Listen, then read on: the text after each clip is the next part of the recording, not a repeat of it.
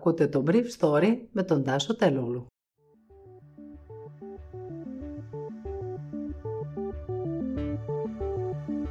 Σήμερα είναι Τετάρτη 17 Μαρτίου 2021 και διάλεξα για εσάς αυτά τα θέματα που μου έκαναν εντύπωση.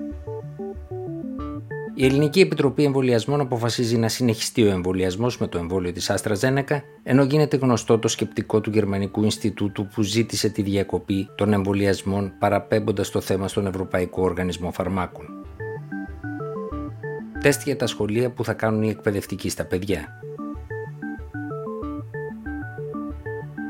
Η Εθνική Επιτροπή Εμβολιασμών αποφάσισε χθες να συνεχιστούν οι εμβολιασμοί με το εμβόλιο της Άστρα Ζένεκα καθώς όπως είπε η πρόεδρός της, καθηγήτρια Μαρία Θεοδωρίδου, δεν υπάρχουν αποδείξεις ότι τα θρομποεμβολικά περιστατικά συνδέονται με τη χορήγησή του.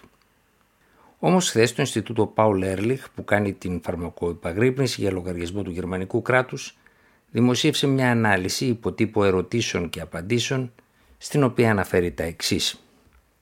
Συνολικά καταγράφηκαν 7 περιστατικά σε γυναίκες μεταξύ 20 και 50 ετών. Τρεις από αυτές κατέληξαν μετά από βαριά νόσο. Και στις 7 περιπτώσεις υπήρξε χρονική σύμπτωση με την χορήγηση του εμβολίου. Τα περιστατικά εκδηλώθηκαν 4 έως 16 μέρες μετά την πρώτη δόση. Η θρόμβωση φλεβοκομβικής φλέβας συνοδευόταν από καταγραφή μειωμένων αιμοπεταλίων και αιμορραγία. Τα περιστατικά συνιστούν μοντέλο εμφάνισης με κοινά χαρακτηριστικά που εμφανίζεται συχνότερα από ό,τι στο γενικό πληθυσμό 5 έως 7 φορές και δεν μπορεί να αποκλειστεί η συσχέτιση με το εμβόλιο της Αστραζένεκα. Ο Ευρωπαϊκός Οργανισμός Φαρμάκων συνεδρίασε χθες και θα συνεδριάσει και σήμερα και αύριο.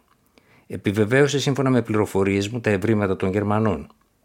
Πιθανά την Πέμπτη θα καλέσει την Βρέτανο-Σουηδική εταιρεία να δώσει εξηγήσεις αφού συγκληθεί το ΣΑΒΙ, το Επιστημονικό Γνωμοδοτικό Συμβούλιο του Οργανισμού. Αλλά παρόλα αυτά ο αίμα δεν θα είναι σε θέση να τεκμηριώσει αιτιότητα του εμβολίου και των συμπτωμάτων της νόσου. Θεωρητικά θα μπορούσε να αποκλείσει τις νέες γυναίκες από τους περαιτέρω εμβολιασμούς αν ενισχυθούν οι πρώτες ενδείξεις και δεν αμβληνθούν από άλλα ευρήματα. Η πιο πιθανή εξέλιξη πάντως, καθώς ο χρόνος είναι λίγος, είναι να συστήσει τη συνέχιση των εμβολιασμών καθώς θα κρίνει ότι το όφελος από το συγκεκριμένο εμβόλιο είναι μεγαλύτερο από το ρίσκο. Σύμφωνα με το Γενικό Γραμματέα Πρωτοβάθμιας Φροντίδας Μάριο Θεμιστοκλέος, που είναι υπεύθυνος για την εμβολιαστική καμπάνια, έως τις 5.30 χθες το απόγευμα το 85% των ραντεβού για εμβολιασμό με το εμβόλιο της Άστρα Ζένεκα είχε πραγματοποιηθεί. Αλλά σήμερα είναι βέβαιο ότι θα βρεθούν λιγότεροι στα εμβολιαστικά κέντρα για να κάνουν το συγκεκριμένο εμβόλιο. Σύμφωνα με στοιχεία του ECDC, μόλις το 17% των εμβολίων που είχαν γίνει στην Ελλάδα ως τις αρχές Μαρτίου αφορούσαν εμβόλια που έχουν γίνει με το συγκεκριμένο εμβόλιο της AstraZeneca, που εξακολουθεί να είναι ασυνεπή στι παραδόσεις της.